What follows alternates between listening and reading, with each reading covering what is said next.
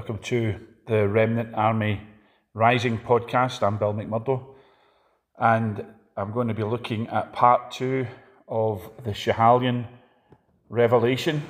Uh, we've had good feedback on this from folks, um, and I'm really grateful to Karen for um, uh, coming in with some confirmations of what we were saying and and extra information. And know, I, urge you folks to really take all this stuff on board and uh, you know apply what we're learning here to the situation that we're in. Because I really believe, you know, when, when we went up Schiehallion 11 years ago, we were aware that it was a cosmic battle. And maybe there was a part of us deep down understood that we weren't really in the, the heart of it at that time. Um, certainly not nearly as much as we are now. And I think, and especially if you look at uh, Isaiah 25, which we've been looking at, I just want to briefly look at that again, then move on. But, you know, Isaiah chapter 25, uh, where it says in verse 7 He will destroy in this mountain the face of the covering cast over all people and the veil that is spread over all nations. Now, that if you just read that, it says that he will destroy in this mountain the face covering cast over all people. Think about it. What are we in? We are in the COVID era. And the COVID era, I would venture, is if you want to look for a symbol, a universal symbol of the COVID era, it's the face mask, the face covering. And it's very, very interesting here because uh, the word used here uh, means something to wrap around the face. Okay, so we're we're really getting into territory here where we see that it says in this mountain. Now we're looking at the Mount Schiehallion. We're saying it's Zion in the far north, and I would say for us in Scotland here, then it, God is speaking to us prophetically, and He's saying to us that in Mount Zion, because if you look at Schiehallion and you understand it says he will destroy the veil. Now, if you take the word veil out of the word Schiehallion, uh, it's that word shale or, you know, the, the shahil part of it. At the beginning, you've got the S, and then after the shahil part of it, you've got ion. So you take the veil away, you're left with Mount Zion. Okay? Go and write out Schiehallion and break it up in the way that I've just said, because remember, the, the word Kyle or uh, in Gaelic, the word Kyle in Gaelic means veil, and Cailleach means veiled one, and Cailleach, uh, or Cailleach means the veiled, and Cailleach means the veiled one, which is the crone goddess, the hag, Karen, went into that in great detail. You know, there is a synonym there, I believe, for Hecate, who has long been worshipped by uh, Satanists, uh, witchcraft uh, people here in the British Isles and you know that there's an order of Hecate. I know this stuff is unsavoury. I don't really major on it. That's the truth. I don't do a lot of uh, reading about it. I've done my study on it, and I don't dwell on it. And I, and I would vent, I would advise you not to do that. Concentrate on the God stuff. But here's the thing: we need to be aware of the stratagems and devices of the wicked one. So there is an element that you need to learn it, um, but you're better learning it from uh, podcasts like this and teaching from uh, like can, because you know you're not going to get somebody who's glor- going to glorify the devil, but somebody who's just going to inform us about what we need to know. So, anyway, if you take the veil away, if you destroy the veil, you're left with Mount Zion. And that's what we're talking about. That's our end objective here. When we went up Schiehallion and planted that capsule, it was with that in mind. We planted a Bible, we planted a prophetic proclamation, decree, and we planted something else, which I, I might get into in future podcasts, which ties in with this, but I, I want to leave that there. What I want us to look at, though, is I said I would continue to speak about this, is that I've been told on very good authority, um, and I've had it verified, that every year, uh, annually, I believe, there is a ritual that takes place on Mount Schiehallion carried out by Freemasons. Now, I'm not talking about Freemasons that meet in the Masonic temple near you, you know, or the Masonic social club.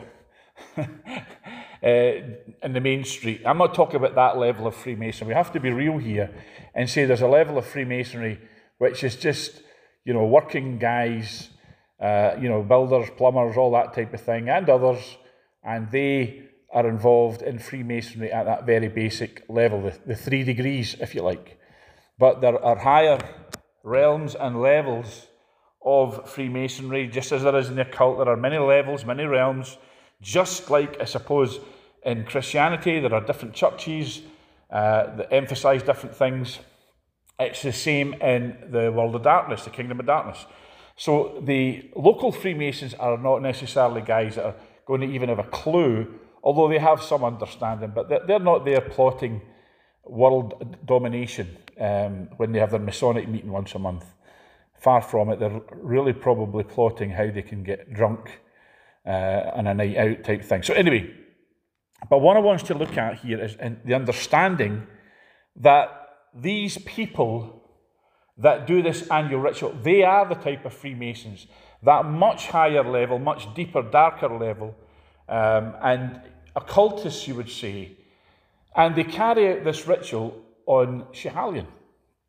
And we believe it's for the purpose of continuing to enable the veil over all nations, the, the matrix. And if you go and again study that word veil, you'll see that that's what it means. And we've seen the films The Matrix, I'm sure we've seen them, we're certainly aware of them. How that there is a matrix over the known world uh, that's an invisible thing that we think the world is as it is, but in reality, underneath the surface, uh, there is much more. And this veil, again, studying out the Hebrew, don't have time to get into it all because I'm trying to give you as much info as I can. So a lot of this can be studied out by yourselves. The, uh, the veil involves idolatry and really Luciferian worship. Okay? So that veil is empowered and it's across the nations and it comes from Scotland. As Karen pointed out, the headquarters of the satanic uh, empire is in Scotland. And, um, you know, she spoke about uh, South Lanarkshire. Uh, let me just tell you this uh, one particular place I'm aware of, Blackwood, is a very dark place. That is the ancestral seat of the De Vere family, who are into vampirism and so on, uh, European occult nobility. And that's, that's on our doorstep, folks. And, and they regard themselves, the De Veres, and they regard themselves as being much higher than the visible royalty in terms of ranking. So, but anyway, again, we don't want to dwell too much on stuff like that. But it's important to be aware that it's there so that we can deal with this with an informed understanding of what we're dealing with. So, this ritual is carried out and it empowers and enables the veil over all nations. It's like a boost to it. So, when we went up Schiehallion, we were doing it by instruction of the Lord to disrupt this and to dismantle this and uh, to uh, shake it up so that it would no longer have the power. And we believe we've, we've triggered the backlash, if you like, because I think COVID was always planned, and I think COVID is a big part of the veil that is over all nations, the face cover. God says, In this mountain I'll destroy it. So I don't think that what we did in Schiehallion back in 2010 was everything that God wants done. It may involve further expeditions by crack commando units, if you like, of intercessors and prophetic people uh, and remnant people. And uh, so, if some of you guys are up for that, we may do that. Let's pray about it and see, because we, we certainly feel a leading to do it, and it'd be good to go up, not just, you know, we have 150 people necessarily, but with a, a certain group of folks. Now, what I want to speak about is this Masonic thing, because there is a Masonic lodge that's connected with Schiehallion, uh, and that lodge is Lodge Canongate Kilwinning number two. And Lodge Canongate Kilwinning number two, it's long been associated with Mount Schiehallion. And it meets in St John Street in Edinburgh. I believe it was founded in the Canongate. Uh, I think the late 1500s, uh, I believe, uh, is when it was uh, first started. But And this is very important. This is what we have to understand because this is, this is the veil that is over all nations.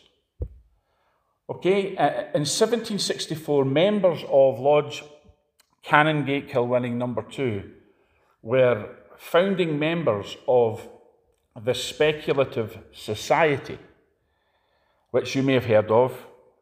And the Spec, as it's known, along with similar societies at that time, were formative in promulgating the ideas of what's known as the Scottish Enlightenment. And let me just say that what the Scottish Enlightenment did was certainly not enlighten anybody or bring light, it brought darkness, it brought a veil. The Scottish Enlightenment was instrumental in promoting godless ideas and concepts such as evolutionary thought, reason over faith, and democratic principles. You say, well, what's wrong with democracy? Well, these democratic principles undermined the concept of God's ruling over the nations. You know, we have to have a Bible worldview of this, which is that the Lord reigneth over the nations. Jesus is Lord. Read Psalm 2, read Psalm 149, read loads of the Psalms, and you'll see this idea, which is not an idea, it is a spiritual reality, but let's call it an idea of God ruling over the nations, of his son Jesus at his right hand, being the Lord over all the nations. And the Bible says that the nations are Jesus' inheritance. So if we're going to accept the Bible as truth and reality, then anything that undermines that, then we're theocrats. We believe in a theocracy that God rules. God rules over the nations.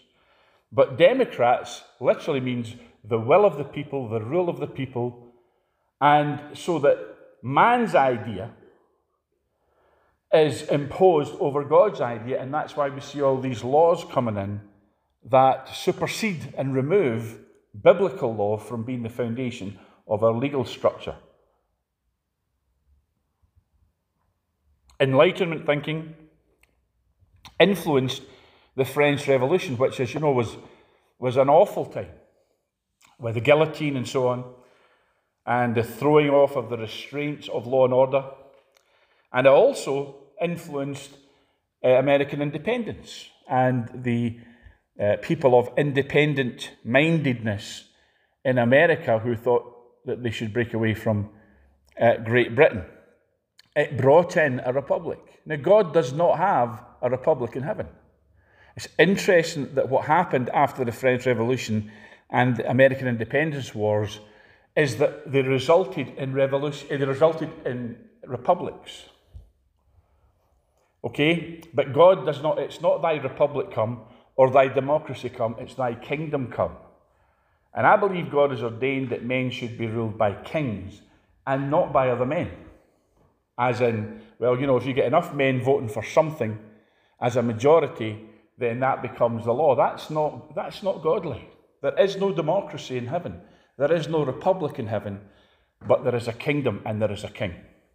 There are no elections in heaven, there's no opposition parties, and there is no politics. Politics is the counterfeit of the kingdom. You see, Enlightenment thinking brought about this notion that we're living under now, and look at the fruit of it all around us the dark fruit, the wickedness, the, the sense of hopelessness, helplessness, and despair as we gaze around at the, the if you like, the full fruition of man's enlightenment. And by the way, what I want to say is this Scottish Enlightenment thinking was, was the driver of this in the 18th and 19th centuries. So, yes, we, we're the people of the book, we're the land of the book, we're the land of John Knox, we're the land of the Covenanters, we're, we're Christian Scotland, Protestant Scotland, Bible Scotland. The King James Bible, of course, was, was by a Scottish king who became a British king. We've got all this wonderful stuff going on. We've got all this wonderful heritage and tradition and history. But we also have, as Cam pointed out, the dark side which is the counterfeit, always trying to, in a sense, usurp and take over and become the driver of Scottishness and Scottish influence. The Scottish Enlightenment has done great damage because it always resulted in undermining the, the Bible. And you know, Darwin spent time up here, as did his grandfather, and this whole um, evolutionary thinking. Well, it really just came out, of, came out of Edinburgh, truthfully, in many ways. You see, Enlightenment thinking seeks to make man king over himself and not God. And this is what's going on in terms of this ritual at Schiehallion. This is what drove the people who formed the Masonic uh, Lodge of Canongate Kilwinning and the SPEC, the Speculative Society. Now, the SPEC exists to this day. See, a lot of the stuff I'm teaching here, you, you can Google and find out for yourself. Don't just take my word for it. But the SPEC is at the very heart of conspiracies in Scotland. The SPEC is at the heart of the Dunblane massacre.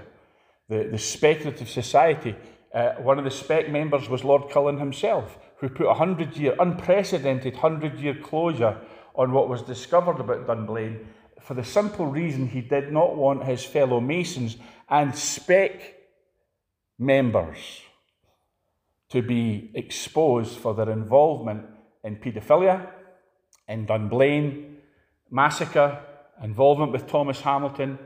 I've got lots of stories about that, um, about Thomas Hamilton and that time. Uh, it's it's a, a dark, dark period, a very recent one in Scotland's history.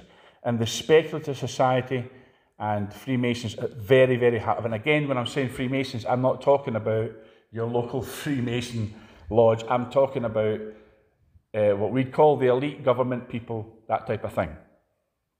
Uh, the, the Scottish establishment. The Scottish establishment, folks, is rotten. Rotten with the occult, rotten with corruption, rotten with stuff you, you would, wouldn't even begin to, to believe. And, and quite frankly, the Lord has revealed so much of this to a small group of us over the years. And you know, there's a lot of stuff you. I, I don't want to cover all of that in this. I want to stick to the Schiehallion part, but trust me, there's so much corruption and darkness at the heart of Scotland in terms of the establishment. But you know, we ought not lose heart because we have to believe that God wants it cleansed, God wants it exposed, He wants it cleansed, and He wants to set the people free from the cabal. Now, the cabal that rules Scotland is, of course, connected to the global cabal, and it's arguable that Scotland is very much not just at the heart of that cabal, but very much uh, in leadership of it. Now, this is what I want to touch on. This is, this is where we get into this. It's really interesting.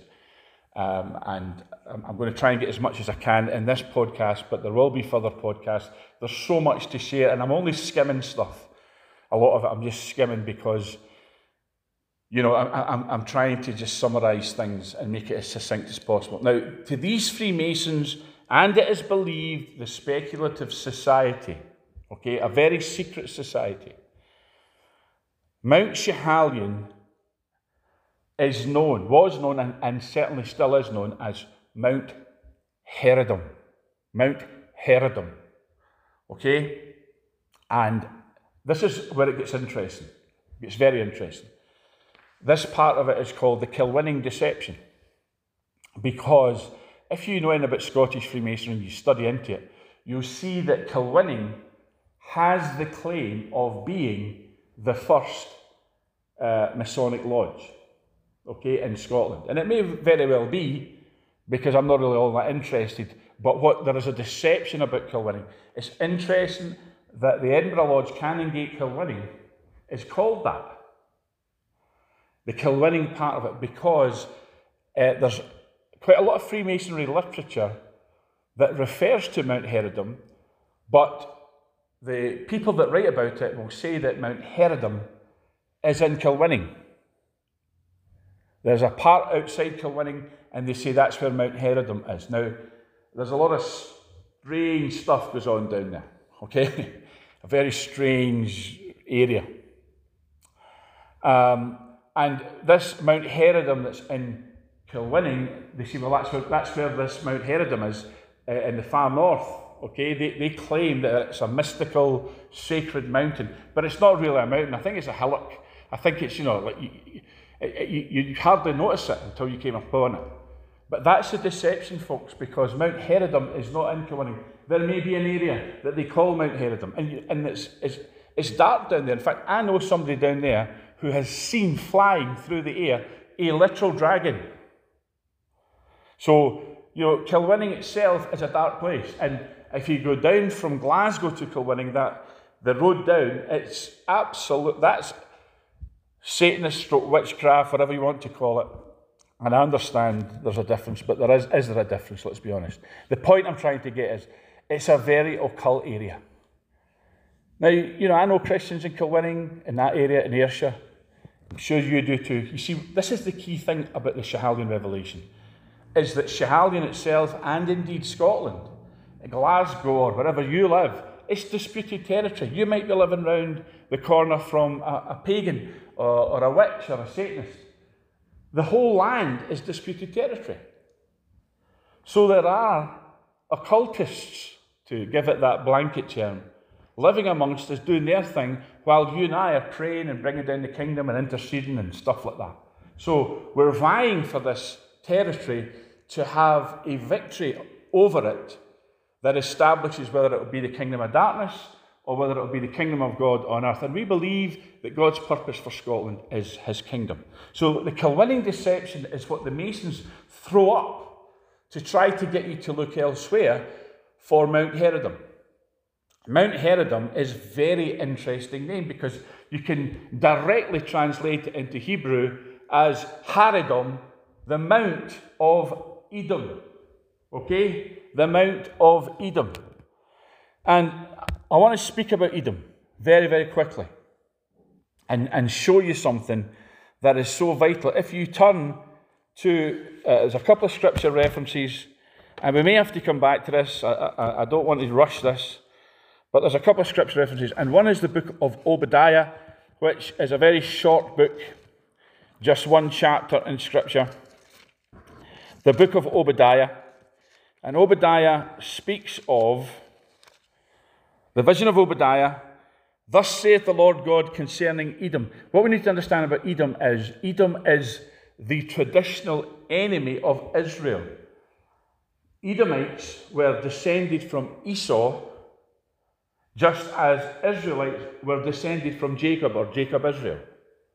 So the, there was this rivalry because Esau sold his birthright. Didn't he? He was tricked out of it, yes, but he sold it. So thus said the Lord God concerning Edom We've heard a rumour from the Lord, and an ambassador is sent among the heathen or the nations. Arise ye and let us rise up against her in battle. Behold, I have made thee small among the heathen, thou art greatly despised. Verse 6 How are the things of Esau searched out? How are his hidden things sought up? All the men of thy confederacy have brought thee even to the border. Okay, verse 8 Shall I not in that day, saith the Lord, even destroy the wise men out of Edom? And watch this and understanding out of the mount of Esau. And thy mighty men, O Teman. Teman is a word that the Bible uses for uh, Edom. It's a territory in Edom, and it's a code word in a sense for Edom itself. So God is against Edom. Why? Because as we know, and it tells us here, verse 12, you should not have looked on the day of your brother and the day that he became a stranger. The Edomites uh, rejoiced over the children of Judah in the day of their destruction. They stood back and allowed Judah to be destroyed. I'm not going to get into it too much here. But there's a very real sense in which Judah represents Scotland, or Scotland represents Judah. And that's why we have the lion rampant, the line of the tribe of Judah. That's another thing we can get into, perhaps, uh, but, but not right now. But he's saying he's against Esau or Edom. Every one of the mount of Esau, verse 9, may be cut off by slaughter. Okay? And then he says here, verse 17, but upon Mount Zion, shall be deliverance, and there shall be holiness, and the house of Jacob shall possess their possessions, and the house of Jacob shall be a fire, the house of Joseph a flame, and the house of Esau for stubble. It speaks here about the Mount of Esau, or the Mount of Edom. All right? Now, these Freemasons are saying this is, this is what I want to, to show you. These Freemasons are saying that Mount Schiehallion is Mount Edom. It's Haradon. Okay? They're calling it Edom. And, and, and listen, you can get to study this in great detail and you'll see how much Edom is connected to Freemasonry. They're calling the mount that's at the centre of Scotland, and we don't have time in this podcast. Next time we'll look at this. And that this revelation will blow your, I'm really blow your, your mind here when we look at um, the Mount Schiehallion in terms of what the Bible has to say about it. Um, and in connection with this, this is the, second part of this, if you like. We'll look at that next time. But let's just focus on what we're looking at just now. Freemasons are calling Schiehallion Haradon, the Mount of Edom, because it's the Mount of Zion. You take the veil away, you're left with the words Zion. Okay? So God's purpose is at the heart of Scotland, there would be a mountain. Now, we're not, we're not talking about mountains in the sense of, you know, uh, New Age people or those types of folks that make something out of a geographical thing. You understand? We don't worship mountains, we don't worship shrines and weird stuff. We're not New Age, we're not pagan, we're not worshipping trees, we're not worshipping statues. But we understand that mountains in Scripture are symbolic of kingdoms and empires, and God wants Mount Zion at the heart of Scotland, and that means you and I. Mount Zion, of course, is the people of God. But I believe that Mount Schiehallion, once the veil is removed, is to be a symbolic mountain a place of great, yes, a sacred place, yes, a holy place, yes, a place where people can go and worship the Lord. I believe that. But we're not worshipping the mountain.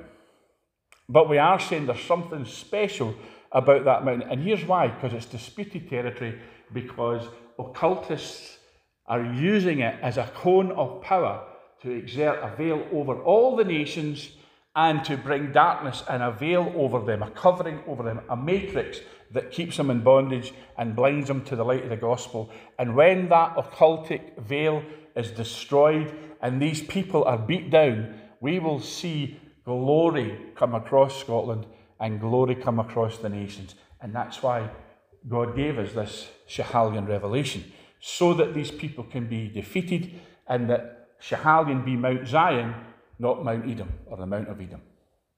And there's quite a lot to look at about Edom. Isaiah 63, and another place that we'll look at next time, um, where this is confirmed. You see, there's going to be a cosmic uh, conflict, you could say, but certainly this is a place of disputed authority. And I believe that if you hear this and you believe this message about the Schiehallion Revelation, you're recruited. you're part of it then because you're responsible for that. You know, we're responsible for the revelations that we receive. Even if we pick them up by accident, because there is no accident. If God wants you to hear something, then that means you're recruited. Amen? So I don't want to get too much more into this because I try to keep these podcasts as short as I can. Um, you know, maybe around about the half hour mark tops, for the simple reason that you know we all we're all get busy lives and there's so much to take in. But this is part two. There's going to be more. Next time, we'll look deeper at this Mount of Edom uh, and what Scripture has to say about it and how Scripture prophesied something that would take place in Schiehallion and it came to pass exactly as it says.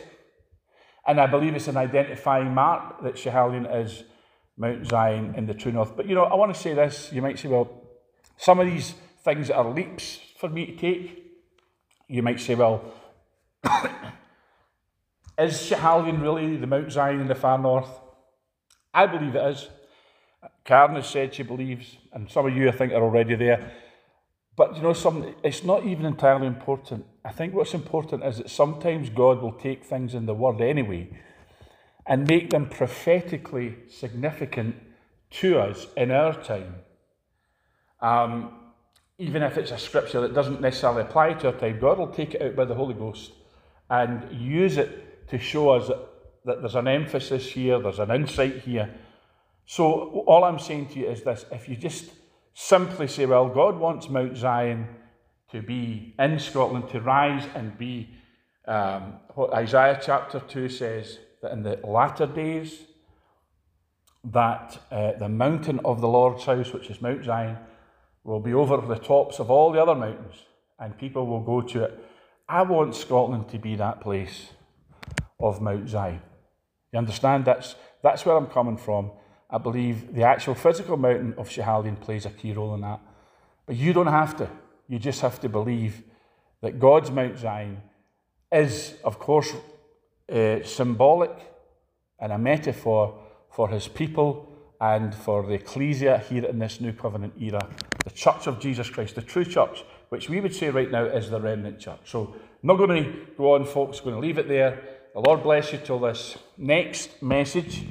Um, and again, if you want to ask anything, uh, feel free. And Lord bless you.